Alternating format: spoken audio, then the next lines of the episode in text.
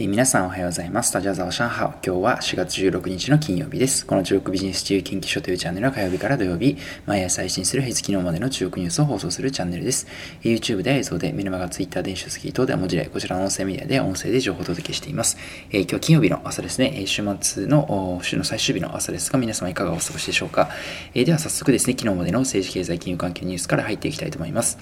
えまず最初のニュースですが、米国のですね、アミテイ氏等々代表団が台台湾の方に今、言っておりまして、台湾のですね、蔡総統と面談を実施しました。この中でバイデン大統領からの要請を受けてきましたということ、それから台湾との協力を深めるために来たという会談をしましたということを発表しています。これに合わせてかどうかは分かりませんが、中国の海事軍がですね、台湾海峡の南部にあたる海域で15日から20日まで実弾射撃訓練を行うというふうに発表しました。それから続きまして、合わせてですね、米国ニュスですけれども、今、ケリーアメリカ特使がですね、中国の方に行っていまして、気候変動ですね、この辺りの環境問題で中国と会談をするということで、環境問題を切り口にですね、今、まあ、ほぼ唯一と言っていいかもしれないんですけれども、米国と中国がですね、協力できる大きなテーマですので、こちらについて会談を行うということになっています。それから続きまして、まあ、同じく環境関係ですけれども、日本のですね、処理水、原発の処理水の海洋放出に関して中国がですね、前回非常に不満を持っているということで、批判を発表したんですが、改めて発表しまして、日本のですね、中日、中国大使を呼びまして、厳重注意というか不満をあらわにしたというところが出ています。え中国がですね、日本の中国大使をですね、呼ぶというのは極めて異例な事態だということになります。え続きまして、モンテネグロですね、えのニュースですが、旧ユーゴスラビアの諸国ですね、えモンテネグロが中国に債務を持っているんですが、こちらに対して、こちらの債務を EU にですね、肩代わりをお願いをしているということが出ています。今、債務の罠という状況で、中国がですね、各国に貸し付けているお金、債券をですね、使って様々な権益を確保したりということで返せなくなった国のですね、権益を、え取ったりということはあるんですけれども、えこちらに関して、えー、ですね、EU に肩代わりをモンテネグロが依頼したということに出ています。それから続きまして、香港のニュースです。え香港ですね、え15日ですね、国家安全教育の日というですね、え日なんですけれども、こちらで今までですね、イギリス式の更新を行っていたんですが、中国式のですね、更新に合わせて中国人民解放軍のやり方に変えたということで、イギリス色をですね、香港から一掃する狙いがあるのではないかというふうに見られています。これに合わせてですね、香港の小学校1年生か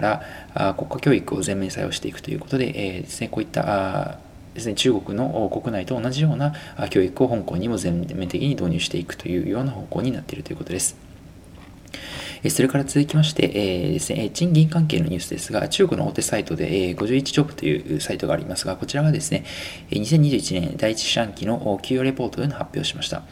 都市別の給与レポートで1位がですね、北京でして、約18万7000円。2位がですね、上海で同じく18万円程度で、3位が深センですね、17万程度というのが平均のですね、収入ということになっています。では、企業のニュースに移りたいと思います。まず最初のニュースですが、アントグループですね、昨年末上場が中止になりました、延期ですね、アントグループですけれども、業務改善計画というのを発表しまして、こちらについて当局に提出を行いました。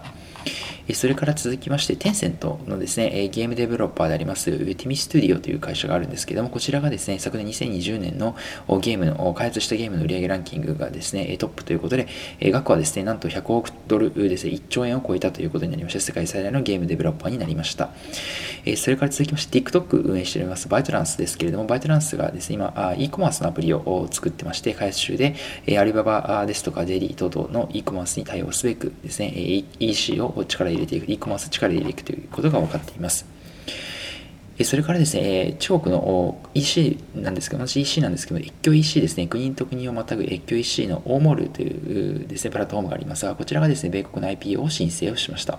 2020年昨年時点ですでにですね、33億の純利益が出てまして、すでに収益化、黒字化できているような会社になっています。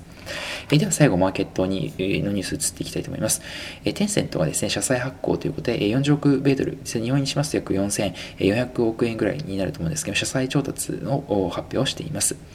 え米ドル建てのですね、社債としてはアジアで今年最大規模になる見込みということで、超大型の社債発行ということになります。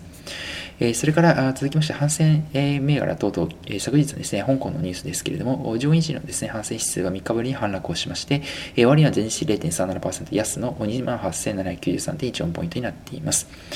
最近ですね、上げてたんですけれども、久々に下げたというところに3日ぶりに下げたということになります。